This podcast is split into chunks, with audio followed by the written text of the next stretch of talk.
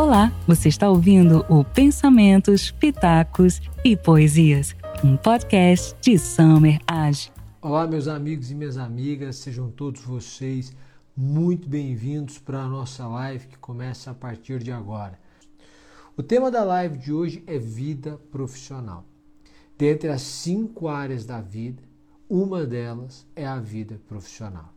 A vida, dividida em cinco áreas, começa com vida espiritual, passa por vida sentimental, vida financeira e vida profissional. Coincidentemente ou não coincidentemente, a vida financeira precede a vida profissional, porque a vida financeira deve exercer influência na escolha da vida profissional. Depois de ter considerado a minha vida financeira, de ter analisado a minha vida financeira, de ter projetado a minha vida financeira, eu analiso a minha vida profissional para ver se ela está de acordo com o padrão social ou socioeconômico que eu quero ter.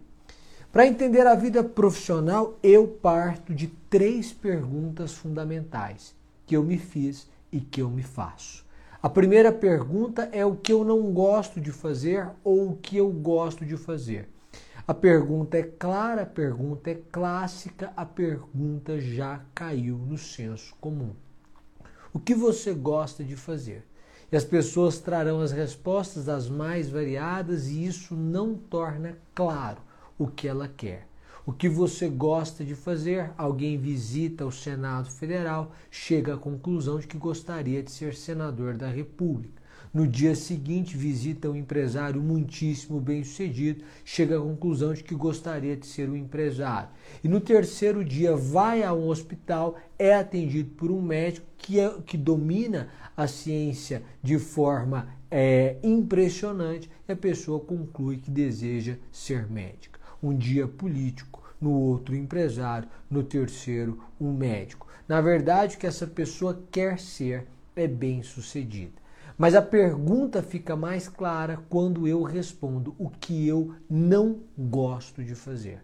Isso eu não gosto de fazer, isso não é para mim, isso não é o meu estilo ou não é o estilo de vida que eu desejo para mim. Por exemplo, há pessoas que têm aversão à burocracia tudo que é burocrático, tudo que é processo, tudo que é lento, de alguma forma para elas cria uma repulsa. Essas pessoas não são pessoas dadas a procedimentos que exijam maiores formalidades. Então eu preciso saber qual é a área ou o que eu não gosto de fazer. A segunda pergunta que eu preciso me fazer é qual a rotina que eu não desejo ter? Ou qual a rotina que eu desejo ter? Alguém quer ser piloto de avião. E quando ele decide ser piloto de avião, é uma rotina que ele precisa considerar. Ele gosta de pilotar avião. Ele responde a pergunta quanto eu quero ganhar de forma satisfatória, é aquilo mesmo que ele gostaria de ganhar. Mas a rotina não é aprovada por ele. Por isso, as três perguntas são fundamentais: o que eu não gosto de fazer, que rotina eu quero ter e quanto eu quero ganhar. A rotina que eu quero ter deve estar compatível com aquilo que eu pensei para as demais áreas da minha vida. Se eu quero ser uma pessoa que viaja com frequência, que sai de casa às terças, volta às quintas, se eu não me importo de morar seis meses nos Estados Unidos, depois seis meses em Portugal, em seguida seis meses na Holanda, depois de um país na África. Se eu não me importo, eu posso ser diplomata. Mas eu preciso entender rotina. Qual é a importância da convivência com a família para mim? Qual é a importância de ter horários? Eu não me incomodo em chegar às 22 horas em casa, desde que eu chegue todos os dias, ou eu me incomodo. Eu quero chegar em casa às 18, às 19. Eu quero ter horário, pela manhã eu quero jogar tênis, ir à academia, ler um livro, sair para trabalhar e voltar às 18 horas. Eu preciso saber qual é a rotina que me atrai.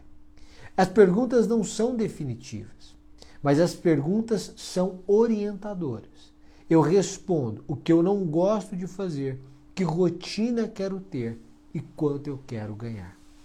A pergunta quanto eu quero ganhar é talvez a pergunta que a longo prazo vai fazer a maior diferença na sua vida. Porque a rotina que eu quero ter é construída com o tempo em qualquer profissão, mais ou menos. O sujeito começa viajando muito, depois viaja menos. Ele não gosta de todas as áreas da medicina, mas ele gosta da psiquiatria ou ele gosta da dermatologia. Ele não é o maior fã do direito, mas ele gosta de direito imobiliário, ele gosta de consultivo, ele gosta de direito penal econômico. Ele acha uma área do direito para gostar. Portanto, eu começo a entender que o que eu não gosto de fazer é me, me limita ou elimina determinadas hipóteses, mas mesmo dentro das profissões pelas quais eu não sou apaixonado, eu encontro uma área para gostar ou para chamar de minha. Quando eu penso na rotina, eu não gosto da rotina, mas com o tempo eu vou construindo uma rotina de acordo com os meus prazeres ou os meus desejos. O médico pode entrar no consultório às 9 ou às 10 e ficar até às 20 horas, por exemplo, se para ele é importante o exercício físico antes de começar a trabalhar. Ele pode atender de terça a quinta em um horário esticado, porque na sexta ele só quer trabalhar até o meio-dia ou parar ao meio-dia. O que eu não gosto de fazer, ou o que eu gosto de fazer, e a rotina que eu não quero seguir, ou a rotina que eu quero ter, essas perguntas me trazem respostas, essas respostas guiam as minhas decisões, mas essas duas perguntas admitem uma flexibilização ao longo do tempo. A terceira pergunta, quanto eu quero ganhar, talvez seja a mais difícil de se alterar do ponto de vista do patamar. Nós temos que trabalhar com estatísticas quando definimos uma profissão. Eu conheço pessoas que fizeram letras e que são multimilionárias. São, nós vamos falar sobre isso. Mas essas pessoas têm perfil empreendedor. Nem todas as profissões vão permitir a você ter uma alta remuneração sem espírito empreendedor, quase nenhuma, para ser sincero. A pergunta quanto eu quero ganhar é uma pergunta que precisa ser respondida por você. Há pessoas que ganhando 10 mil reais por mês estão absolutamente satisfeitas. E há pessoas que ganhando 10 mil reais por mês estão absolutamente insatisfeitas. Nenhuma das duas está errada. O erro está no fato da pessoa estar insatisfeita com uma remuneração e não fazer nada para mudá-la. A pergunta quanto eu quero ganhar é uma pergunta feita a posteriori da vida financeira, porque eu começo a entender qual é o patamar que eu gostaria de ter. Eu sempre leio, leio muitos livros, recomendo aos senhores que leiam também. Leio clássicos, leio livros atuais, leio livros sobre lideranças, leio estudos feitos por jornalistas e um deles, escrito por Ricardo Jeromel, tem o título Bilionários: O que eles têm em comum. E o que eles têm em comum, eles não têm, eles têm pouquíssimas coisas em comum. Na verdade, cada um tem um estilo. Há o que ostenta, há o no profile, que não dá entrevista, que não aparece em lugar algum, há o que mora na mesma casa há 50 anos, há o que comprou uma casa de 50 milhões de dólares e o Ricardo vai fazendo a pesquisa e qual é o que eles têm em comum e aí ele consegue detectar o ponto em comum. O ponto em comum deles é eles focam em seu talento. Este é um pensamento completamente diferente do que nós, na nossa sabedoria comum, aprendemos. Pense em você na época de escola. Na época de escola, alguém dizia: Eu sou bom em português e ruim em matemática. O que você fazia? Aula de reforço de matemática. Você era bom em história, ruim em física. O reforço era em física. Então, qual é a história da sua vida? É a história de tapar buracos, corrigir deficiências. Qual é o caminho que estes homens, segundo o estudo de Ricardo Jeromel, traçam? É o inverso. Eu sou bom em português e ruim em matemática, esqueça a matemática, eu vou usar calculadora, eu estou diante de um próximo Machado de Assis, eu vou focar nisso aqui. Ele vai estudar, ele vai, se, ele vai se dedicar, ele vai ler, ele vai escrever. Esse sujeito é o próximo Fernando Pessoa, Machado de Assis, é próximo José de Alencar, enfim. Ele é o próximo. Ele foca no que ele é bom. Quando você tem uma habilidade, esta habilidade tende a, tende a fazer com que você seja relapso em relação a ela. Quem tem facilidade de falar em público nem mais se prepara. Esquece de escrever um papel e preparar o que vai falar para as pessoas porque acredita sinceramente que aquilo será tão natural que preparar-se para tanto é desnecessário. Você deve entender: o seu talento é um dom mas todo dom precisa ser explorado. O bom jogador de futebol, há pessoas que são craques, muito boas, que têm enorme talento, mas o excepcional é aquele que pega o talento e é super disciplinado. Quando o talento encontra a disciplina, eu tenho uma pessoa fora de série. Uma pergunta que você deve se responder e que eu, me, eu procuro me responder é: qual é o meu talento? Em que eu sou bom? No que eu tenho facilidade? Você que está parado aí na sua casa deve olhar para você mesmo hoje e dizer: qual é o meu talento? Afinal de contas, eu escrevo bem, eu gosto de exatas, qual é o meu talento? Eu gosto de empreender, eu gosto de estudar, eu gosto da academia, mestrado, doutorado, pós-doutorado. Eu gosto de ler artigos científicos. Qual é o meu talento que eu gosto? Segundo, primeiro, responder as três perguntas fundamentais. Segundo, focar no seu talento. Terceiro ponto, esqueça a sua visão romantizada da vocação. Ninguém vai aparecer na porta da sua casa e convidá-lo a qualquer coisa que seja. Ninguém bateu a minha porta quando eu tinha 22 anos, 23 anos e disse: Olha, você deve ingressar na magistratura, venha para cá. Não, eu disse, eu quero ingressar na magistratura, então eu estou indo aí. Eu vou estudar para tanto.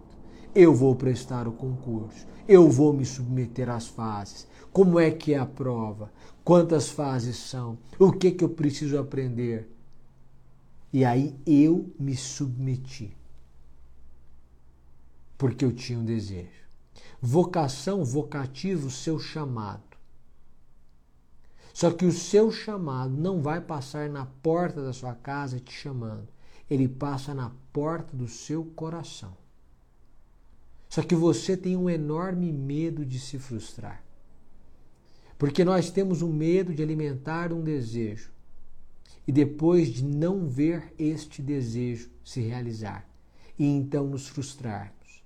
Só que isto antecipa a frustração, porque você nunca será o que desejou ser. E isso é frustrante. Aprenda a não pedir conselhos a pessoas frustradas.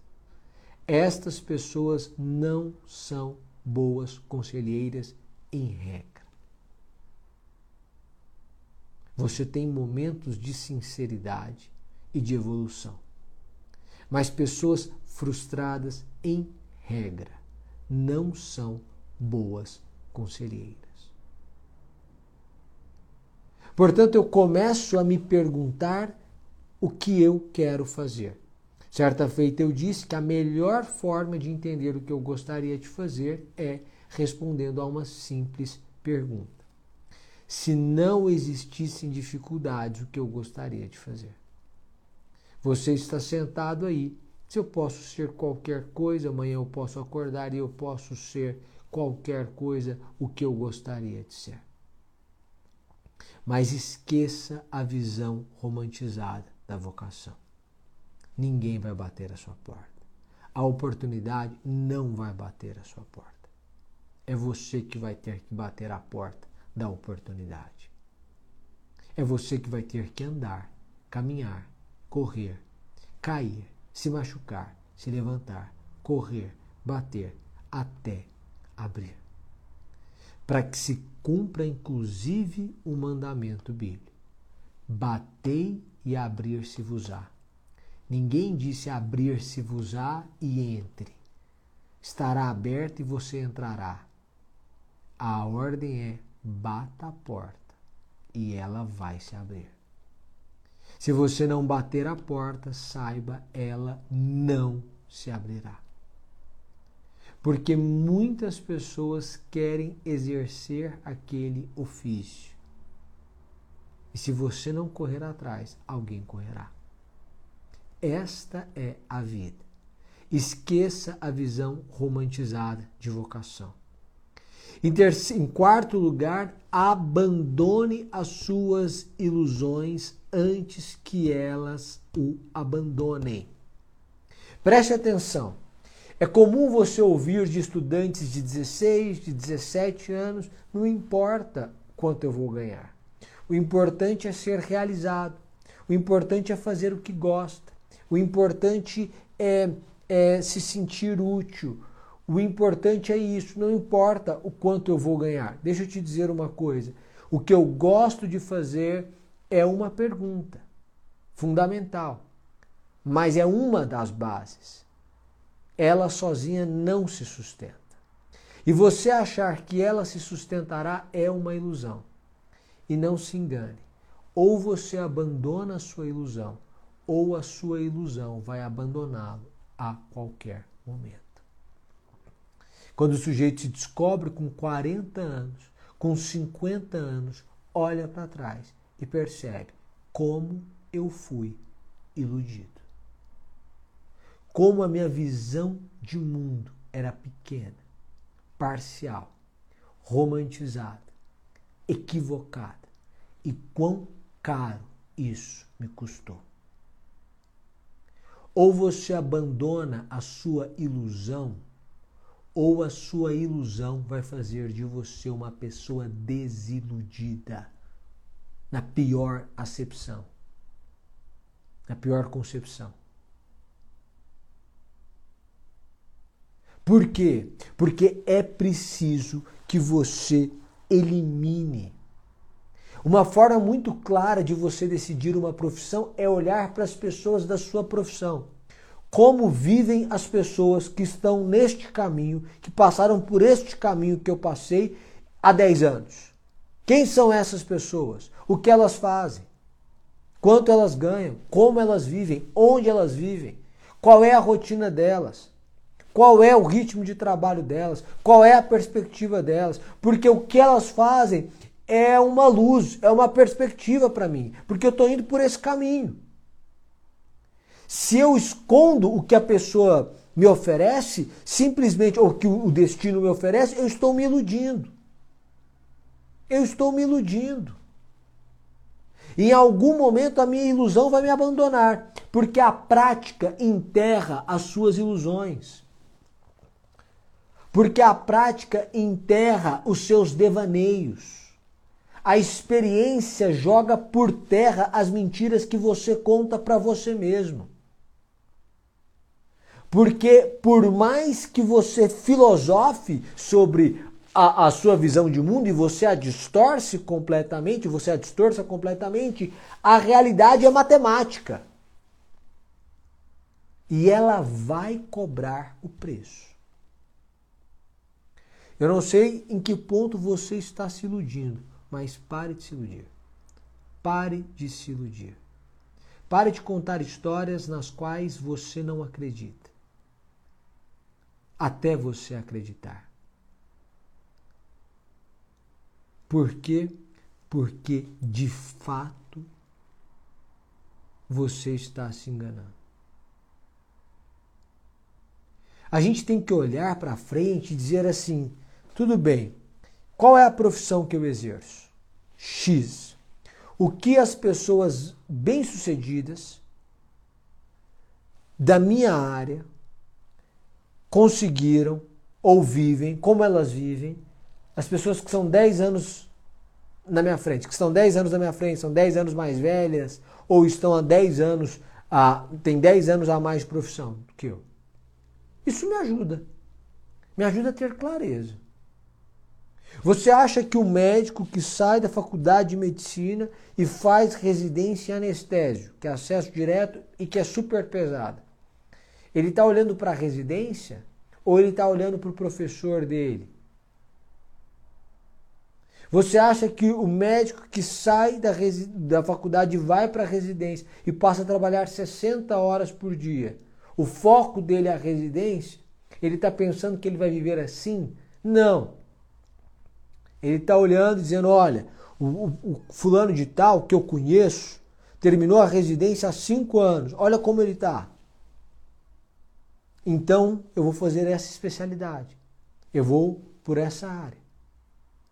Agora não adianta você ir por uma área e ignorar as pessoas que estão 10 anos na sua frente. Você está repetindo caminhos. Aí eu vou, vamos entrar no imponderável da vida. Calma. Eu estou tratando de regra geral. Não me venha com exceções. Tratemos das regras gerais. Se você for excepcional, se você for extraordinário, seguindo a regra geral, o extraordinário acontecerá na sua vida. Não precisa se preocupar. Mas lembre-se, a prática enterra as ilusões. Então faça o favor de enterrá-las hoje mesmo. Quinto, tenha um perfil empreendedor ou comercial na sua profissão. Algumas profissões não demandam isso. Para que você alcance o nível X. Para você alcançar o nível X mais Y, para você subir um degrau, você vai ter que ser comercial. Não existe uma outra forma. Você vai ter que ter um lado empreendedor, um lado sociável, conversa com um, conhece o outro, é, se dedica neste ponto, escreve isso, fala com não sei quem. Se você não tiver um perfil empreendedor ou comercial, o seu crescimento fica limitado e você pode se frustrar. Isso vai da sua ambição. A internet mudou muito a forma das pessoas viverem. Então você tem pessoas que hoje na internet se destacaram nas mais diversas profissões. Perfeito. Mas o que elas têm em comum? Todas essas pessoas têm um perfil empreendedor, um perfil comercial. São pessoas que se expõem, são pessoas que falam com o público, são pessoas que convencem, são pessoas que conversam, são pessoas que ouvem. E as que não são, logo são dispensadas. Tenha um perfil, desenvolva essa habilidade. Não importa se você fez farmácia, se você fez nutrição, se você fez psicologia, não importa se você faz direito, se você faz administração, se você faz medicina. Você precisa desenvolver um perfil. Perfil de pessoa, não é um perfil na internet, um perfil de pessoa comercial, sociável, empreendedora para crescer. Senão, o seu crescimento será limitado. Preste atenção. Uma coisa é você olhar e me, e me dizer assim: eu me vejo, eu vejo as pessoas que estão 10 anos na minha frente e vejo como elas estão. E isso guia o meu entendimento ou a minha decisão. Sim. Por quê? Porque eu preciso responder a seguinte pergunta: Como eu quero estar daqui a 10 anos? Ou como eu me vejo profissionalmente? Como eu me vejo profissionalmente? Por quê? Porque eu passei a ministrar cursos de literatura e curso no, no de Direito Penal, dentro da disciplina de Direito Penal, mas eu poderia ter ido por outro caminho. Eu poderia ter ido por outro caminho. Ingressado na magistratura, feito mestrado, doutorado, pós-doutorado, agora não poderia? Poderia. Mas eu gosto de literatura, eu gosto desse caminho, eu gosto do direito penal, parte geral, que é a parte que eu estudo principalmente. E aí eu vou guiando. Mas quando eu olho minha vida daqui a 10 anos, eu começo a pensar assim: como é que eu quero estar? Porque você não dá para ser as duas coisas. Então você precisa, claro, otimizar seu tempo, já falei isso algumas vezes, mas você precisa dizer assim, responder a uma pergunta: como eu me vejo daqui a 10 anos? Como é que você se vê? Profissionalmente, o tema é vida profissional. Como é que você se vê? E o que você está fazendo para viver aquilo que você vê? Mas entenda, no meio do caminho há pedras, mas no meio da pedra, das pedras, há caminhos. Eu trouxe três exemplos aqui que você conhece, dois você conhece certamente. Existem, e esse é o sétimo ponto, oportunidades no meio do caminho que podem mudar seus planos de curto, de médio e de longo prazo. Quando você pensa no historiador Leandro Carnal, que é uma pessoa de muito sucesso, muito conhecida hoje, certamente quando ele fez história, ele não imaginava que aos 50 anos ele seria apresentador da CNN. As duas coisas eram tão distantes e tão improváveis que não passavam pela cabeça dele. Certamente. E aí você tem uma pessoa que segue o caminho da academia, graduação, mestrado, doutorado, professor da Unicamp, mas em razão da sua habilidade de comunicação e do seu profundo conhecimento, uma porta se abre. No meio do caminho, uma oportunidade surge. E esta oportunidade pode mudar o seu plano de curto, de médio e de longo prazo. Agora veja o que eu disse para você, o que eu disse a você. Quando você é excepcional, ainda que você siga o caminho planejado por você, algo extraordinário ocorrerá, porque a oportunidade aparece no meio do caminho. Não é na sua casa, deitado, dormindo e se lamentando que ela aparecerá. E aí o sujeito tinha um plano e vive outro. Mas vive outro melhor do que o que ele havia planejado, ou pelo menos melhor para ele do que ele havia planejado. Aí eu vou te dar outro exemplo, Ricardo Sayon. Você não sabe quem é. Quando você, é, te vai dizer, mas às vezes o sujeito estudou tanto e vai por um caminho, pois é. Por exemplo, Ricardo Sayon. Fez medicina na USP, pediatra, consultório cheio, esse sujeito tinha uma loja, tinha um imóvel que ele alugava. E este imóvel que ele alugava simplesmente foi desocupado, o inquilino não pagava direito, deu maior dor de cabeça, esse imóvel vivia dando dor de cabeça para ele, e ele vivia mal-humorado em razão desse imóvel que alugava, desalugava, o sujeito não pagava, ou pagava de outro jeito, enfim. Até que uma hora saiu o inquilino, e aí ele decidiu com a mulher, com a esposa, que abriria uma loja de brinquedos, porque toda hora ele via criança no consultório, é, e era uma loja de brinquedos, pra, porque as crianças viviam com brinquedos, ele achou que seria um bom negócio, e a mulher disse para ele que só abriria se fosse para ele mudar o, o, o, humor dele, que ele andava muito triste, muito bravo, muito triste, muito, muito irritadíssimo, inclusive. Aí ele vai e monta uma loja que tem o início do nome dele e a palavra feliz depois. Então o Ricardo saiu, então é Ri Rap. E você conhece a loja ReHap. Ele começa a loja, não dá certo por muito tempo, ele tira a licença de um ano, fala, vou deixar o consultório um ano, vou cuidar da loja. Depois de, desse ano, nunca mais ele voltou.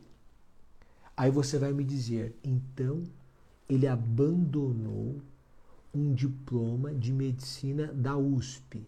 Foi. Já pediatra? Foi. Para ser empreendedor, foi. Mas não dá dó? Dá. Pensa, medicina na USP e o sujeito deixou de ser médico? Ou de exercer a medicina, deixou de ser médico, deixou de exercer a medicina? Pois é, no meio do caminho surgiu uma oportunidade que era maior do que o caminho que ele havia planejado. Mas isso não significa que você não precisa ter planos. Não adianta você trazer para mim 50 exemplos de pessoas que planejaram de uma forma e a vida aconteceu de outra muito melhor. Pois é, essas pessoas têm algo em comum. Elas planejaram de uma forma e a vida aconteceu de outra muito melhor. O problema é que você não está planejando de forma alguma. Então não tem jeito da vida ser diferente porque a vida não tem um, um, um padrão. Não dá para você dizer que você desviou, se desviou da rota porque você não tem rota. Quando você não tem caminho, não é possível você me dizer que você é, é, foi por outro caminho. Afinal de contas, você não tinha caminho algum. E é isso que ele está nos dizendo. Você pode pensar na própria Gabriela Prioli, que divide com a bancada com o Carnal. Você acha que quando ela fez direito, no Mackenzie, ou quando ela fez mestrado na USP, ela pensou que ela seria apresentadora do CNN? Dificilmente. Certamente na época da graduação, não. Mas no meio do caminho surgiu uma oportunidade. Só que quando surgiu a oportunidade, ela já tinha mestrado na USP.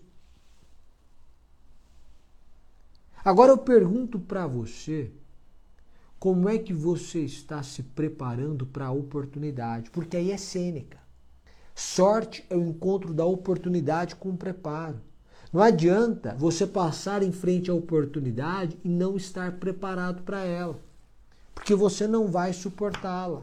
Não será para você, e aí será para outro. Então eu tenho, voltamos, Respondo a minhas perguntas fundamentais. O que, eu não gosto de fazer, que rotina eu quero ter, quanto eu quero ganhar. Depois eu passo a ao começo os meus filtros. Qual é o meu talento? Esqueço a visão romantizada de vocação. Abandono as ilusões antes que elas me abandonem, porque a prática vai enterrá-las. Desenvolvo uma habilidade comercial, um perfil empreendedor na minha profissão, ainda que eu seja um profissional liberal. ainda que eu seja é, seletista, ainda que eu seja funcionário público. Ah, mas funcionário público não precisa desenvolver. É, então como é que o sujeito ascende? Conhecendo pessoas. Ele tem um ótimo currículo, mas ele precisa desenvolver um trabalho. E o trabalho vai além do conhecimento técnico. Vai também conhecendo pessoas. E aí as oportunidades vão surgindo. Quem não é visto não é lembrado. Então, ter um perfil comercial significa ser sociável. E é preciso ser em qualquer área. E aí eu preciso desenvolver esse perfil. E aí eu começo a pensar na minha carreira.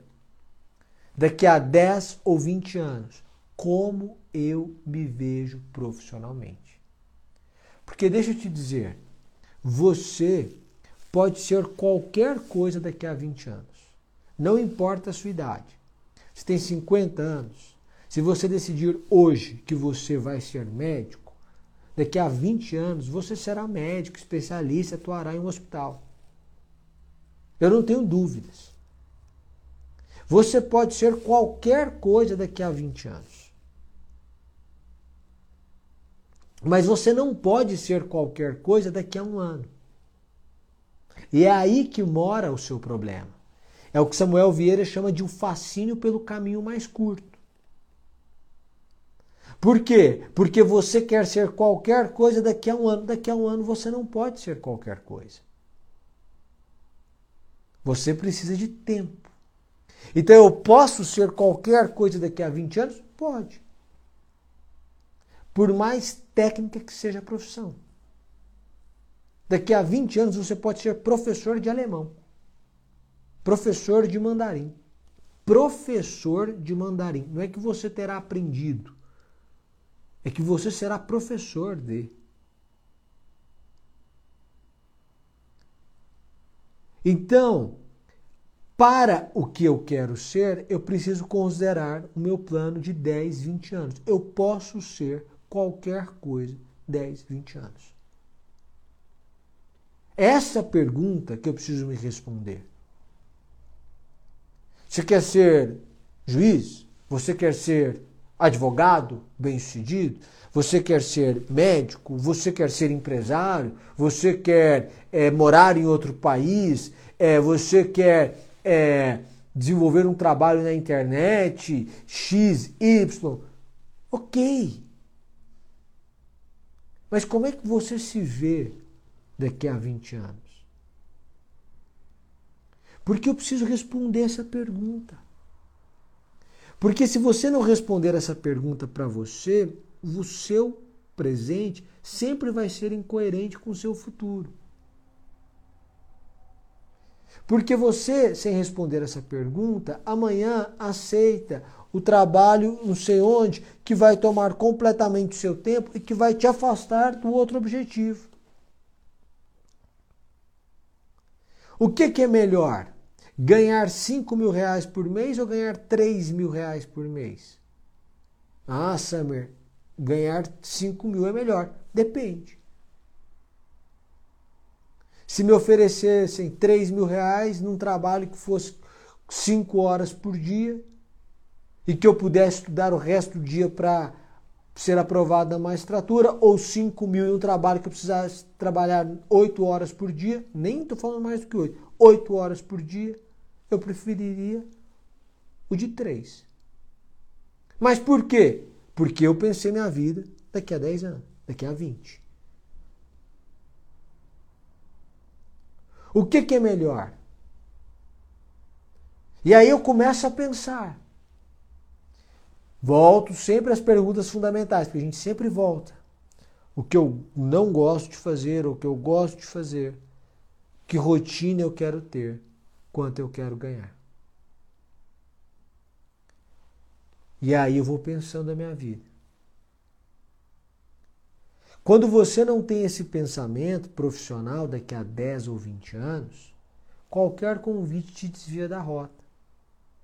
Eu não me canso de contar que quando eu era delegado de polícia, eu era delegado plantonista.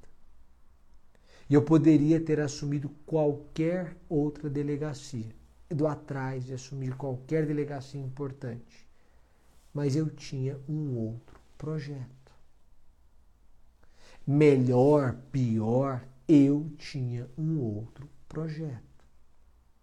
Então, o meu presente guardava coerência com o meu futuro, porque não é o meu presente que define o meu futuro, é o meu futuro que define o meu presente. Mas aí eu estou aberto a oportunidades. Claro que eu estou aberto a oportunidades. Veja o que aconteceu. Veja o que aconteceu com o Ricardo Sayon, médico, pela USP. Não é por qualquer faculdade, pela USP, que deve ser a melhor faculdade de medicina do Brasil, se não for a melhor, top 3. E aí, o sujeito é aprovado no vestibular de medicina da USP, se forma em médico na USP, se torna pediatra e abandona. Por um outro projeto, que no meio do caminho pareceu-lhe maior. E de fato era. Pelo menos diferente, maior ao que ele pretendia. Então, eu começo a entender que eu preciso estar aberto, que eu preciso ser flexível. Mas isso não me poupa de sacrifícios e nem da ousadia de projetos. Você não tem que aceitar caminhos paliativos, trabalhos paliativos. Você pode exercer uma função por um tempo, com a qual você não se identifica completamente, mas tendo um objetivo maior. Aonde eu quero chegar? Não tem problema, faz parte da vida. O sujeito é analista, está estudando para magistratura. Ele é médico, residente, mas está pensando em, em, em, seguir carreira, mudar de país, enfim, exercer medicina em outro lugar. Ele tem um plano dele. E aí ele por um tempo ele precisa juntar dinheiro para pagar não sei o que, o projeto dele não sei onde, porque ele vai passar tanto tempo no exterior sem ganhar um real para fazer a subespecialização dele. Então ele trabalha, trabalha, trabalha, trabalha, trabalha. Ele, a vida está super estressante naquele momento, não é o que ele gostaria, mas ele tem um projeto maior. Daqui a seis meses ele está em, em Lyon, na França fazendo a subespecialização dele, vai passar dois anos lá, esse dinheiro que ele está juntando agora, que ele vai levar para lá. E aí depois ele vai ficar dois anos em Lyon, volta para o Brasil, se torna uma referência aqui. Quando você lê o currículo do fulano de tal, fez isso, fez aquilo, fez aquilo, fez não sei o que na França, se subespecializou não sei onde na Itália, você vai dizer, nossa, como é que ele conseguiu? Isso chama projeto de longo prazo, amigo. Se você não tem, você sempre vai se impressionar com o currículo do outro e com a história do outro. Agora, ele pode se mudar para a França, chegar lá, alguém convidá-lo a exercer a medicina lá. Surgir uma oportunidade em Paris, uma enorme oportunidade, e ele não voltar. Pode? Pode. E aí? E aí que no meio do caminho surgiu uma oportunidade que pareceu-lhe maior do que o que ele havia planejado, ou melhor. E aí ele mudou. Mas isso não é caminho paliativo, não é aceitar o menos, não é ah, para mim tá bom, eu não consigo isso, é muito difícil, muito alto. Não é ser Estevão, olhar para a lua e, e falar, ah, nunca vou ser capaz de alcançá-la.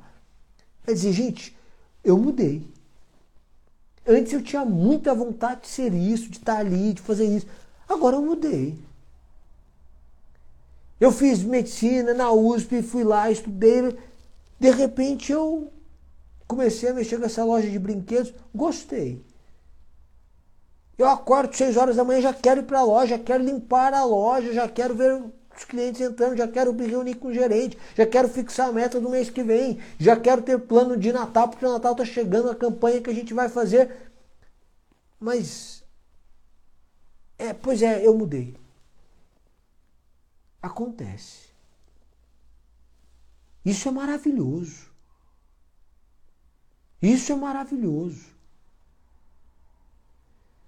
E aí, eu vou concluir com um conselho muito sincero. Independentemente do caminho que você tomar, seja grande. Não pare de crescer. Continue produzindo. Pode ser de uma forma leve. Pode ser de uma forma é, entusiasmada. Mas continue produzindo. Então, o sujeito ele segue pelo caminho do direito. E ele tem 70 e poucos anos, 80 anos, é claro que ele não vai entrar no escritório às 6, vai sair às 7, vai sair às 22, mas ele continua produzindo. Ele faz um parecer, ele dita o parecer para o assessor dele digitar. Ele pensa em causas, reflete sobre temas importantes e ele continua crescendo. De uma forma leve, mas ele continua crescendo. As pessoas que param na vida, em algum momento se arrependem. Porque parar é ficar para trás quando a gente está diante de um mundo em movimento. O que eu quero dizer para você, quando eu penso em vida profissional, é que nós precisamos pensar que a vida profissional é 50% da nossa vida. Machado de Assis escreve que dormir é uma maneira interina de morrer. Quando você dorme, você morre por oito horas, por seis horas, e você renasce quando acorda. Por isso o tempo voa quando você dorme. E você nem percebe. Então Machado diz: olha, dormir é um modo interino de morrer. Se você dorme oito, sobram 16. Se você trabalha oito, sobram oito. Significa que o trabalho consome 50% da sua vida. E se você é infeliz profissionalmente, isso significa que provavelmente a sua vida é infeliz ou está infeliz. Por quê? Porque uma grande parcela da sua vida não encontra identidade. Não é você. Não é o que você queria. Não é coerente. Cada uma das áreas da vida é importante por um motivo: vida espiritual, vida sentimental, vida financeira. A vida profissional é importante por diversos fatores, mas entre eles pela rotina. Porque é a sua rotina. É o que você faz. E isso é muito legal. Porque, claro, há dias mais difíceis, mas quando você tem um, um estilo de vida coerente, eu gosto do Abílio, o Abílio, quando perguntam para ele, mas você gosta da sua rotina? O Abílio diz assim, eu gosto, fui eu que criei presidente da Mastercard no Brasil, não sei se hoje em dia ainda é o presidente, mas numa entrevista, ele disse: qualidade de vida é ser dono da sua agenda. Quem não é dono do, da agenda vive a agenda de outra pessoa. Qualidade de vida é ser dono da agenda. Eu amo a rotina porque fui eu que a criei. Então, o que eu quero dizer para você é: pense no que você gosta de fazer e no que você é bom, no seu talento. Às vezes você é um bom vendedor, às vezes você é um bom escritor, às vezes você é um bom é, é, cuidador, às vezes você é um bom é, engenheiro. Veja o que você é bom. Pense na rotina que você quer ter, enquanto você quer ganhar. Esqueça essa visão romantizada de vocação e abandone as suas ilusões. Desenvolva o seu lado comercial, sociável, empreendedor. Atente-se às oportunidades no meio do caminho e esteja disposto a mudar, se o caminho for melhor, for maior do que o que você imaginava. Independentemente do caminho tomado, seja grande não pare de crescer. Quero mais uma vez agradecer a presença de vocês e pedir, por gentileza, eu sempre peço que você divulgue essa live nos seus stories e me marque. Eu fico muitíssimo agradecido. E nós vamos nos encontrando aqui. Tchau, tchau. Esse conteúdo foi extraído da live do professor Summer em seu perfil pessoal no Instagram. Obrigada e até a próxima!